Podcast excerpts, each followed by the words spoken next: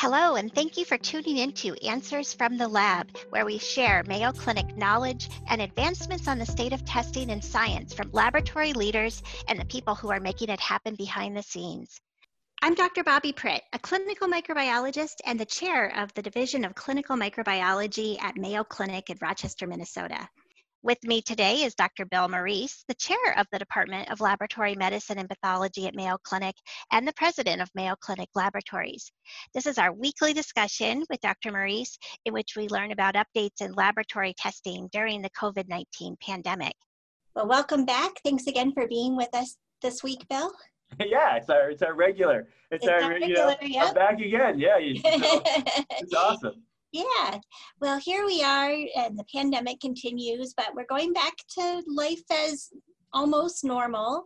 And, you know, I've been seeing that people are going back to work, back to school. There's uh, celebrations and sports. And, you know, I think that it would be good to talk about what we need to continue to do to keep ourselves safe.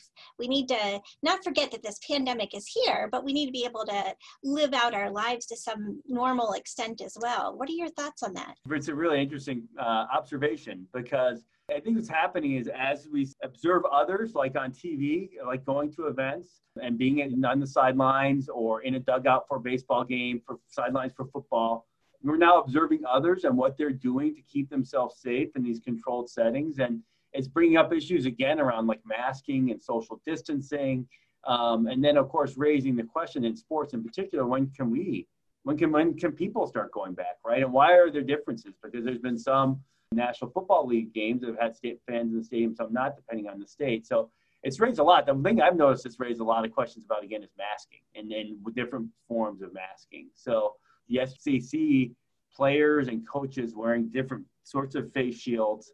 Wonder why? Because of course the questions there about is a shield enough? For instance, mm-hmm. we've seen some coaches that just have a plastic shield over their face, and then some of the baseball players are just wearing scarves or what they're called the gaiters, I guess, the things that you kind of pull right. up or bandanas. It's going to be important as we observe those things. I don't know who's in control of what gets acceptable on the sideline or not, the team position. But, you know, Mayo, we, we looked into all these because the questions came up from our patients. And we still ask our patients and providers to wear face masks and eye shields separately. Mm-hmm. And I think that's a lot because we know the studies came out that showed that the, an actual mask made of a material that could actually stop the droplets from spreading was important. And so the face shield wasn't enough. And th- and that, likewise, some of the materials that people use to pull up over their face, especially as you get into like winter, like a mm-hmm. scarf or a pores material, like you know the felt type stuff that people wear. Yeah, or like a hand knit scarf with big holes in it. Exactly. Mm-hmm. There was actually a scientific study done, I think by Duke, where they actually looked and they could show that some of those are actually worse because they actually what they do is create more droplets as you breathe through them. Jeez. So, you know, or at least not effective. So as we watch those things, we have to still be mindful of following what the guidelines are from our state departments of health, whether it's in Minnesota or other states, other people that might be listening, just because those guidelines, even though you see people doing different things on TV, the guidelines that are out there are really based on what we know keeps people most safe. Yeah, well, you know, those are really good points. And I think a few things here. First of all, for the folks that are visible, like us in leadership roles, the people that are on television, athletes, they're on television. People are watching what they do. We all have a responsibility to set that example because people are going to look at us and say, oh, well, they were only wearing a face shield, so that must be okay. So I think we really need to think about that when we go out into public and realize that people are looking at us and probably modeling their behavior after what they see us doing um, or judging us and telling us yeah, we're not doing yeah. it right which is a little scary i mean it's uh, you know i got to be careful how i drive and stuff too i guess because i can be a little crazy but no um, and, uh, in all seriousness so i mean the other piece of it is for us, the, the question that naturally comes to mind then is I think sports and those things are important because they represent a basic human need for community. Mm-hmm. And I think that's a lot of what we we're feeling now. This has gone on is people are really yearning for that, whether it's public gatherings, a sporting event, church that has come up. I think it's really important for people to understand that for these things to become to allow people to get together again. Again, it really is predicated on what we talked about last time. The surveillance becomes really important because if there's lots and lots of virus and it's really on the rise in the community, it's just not socially responsible for people to congregate when they do, like for a stadium in particular, these professional venues and college venues, there are people that are thinking and modeling about what that looks like and how are you going to keep people safe.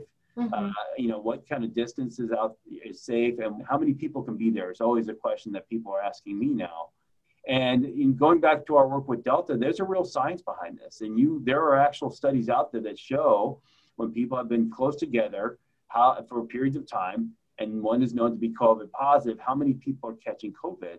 And so a lot of what we'll see uh, and like for Delta, we help them. We have great people, Dr. Binnicker, Dr. Sampathkumar, Dr. Tande, Dr. Wittich, a bunch of doctors are looking at data and they're actually understanding from that data how you can get people safe in an area.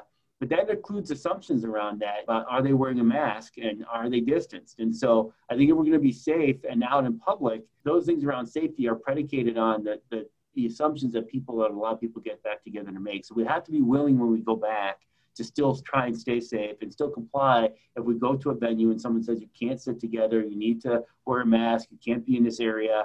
Questions that come up at church, why is this pew closed? And I think it's because there's actual information that the people have opened those to be responsible have put in to say, how can we keep people safe? And so those rules are in place not to be disruptive, but really to help make sure that the assumptions that they made are actually hold true.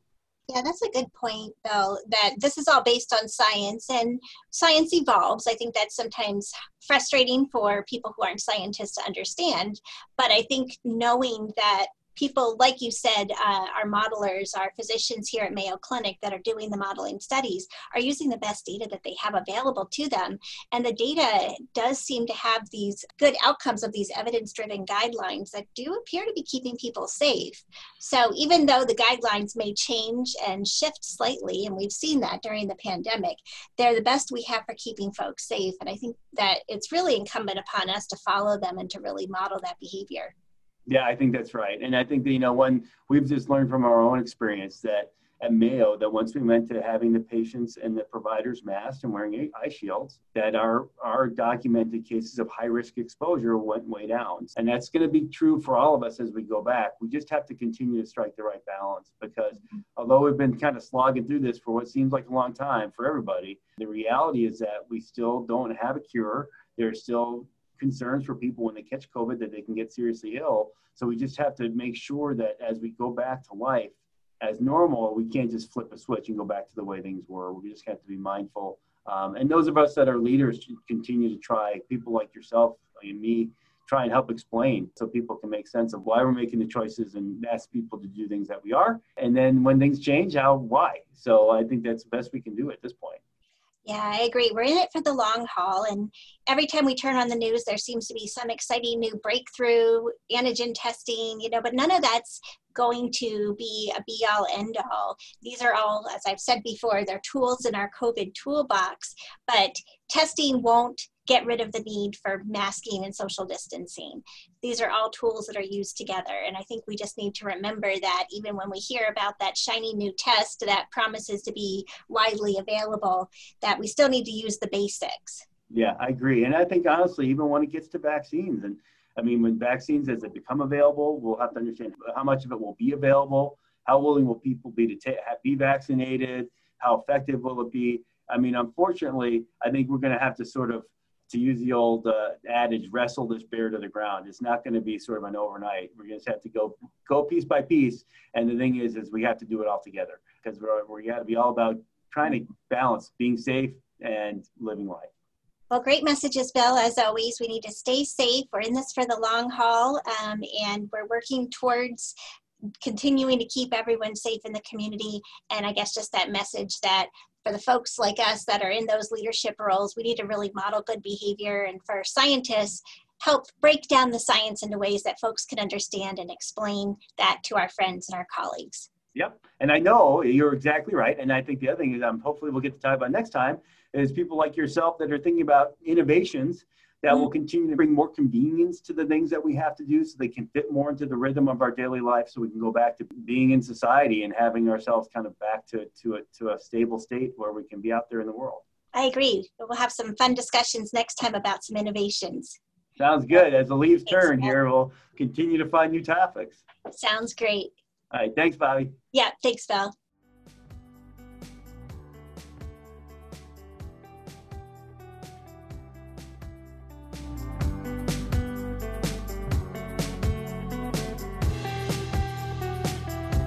Thank you so much for tuning in to Answers from the Lab. Be sure to subscribe to this podcast and don't forget to tune in every Thursday and every other Tuesday.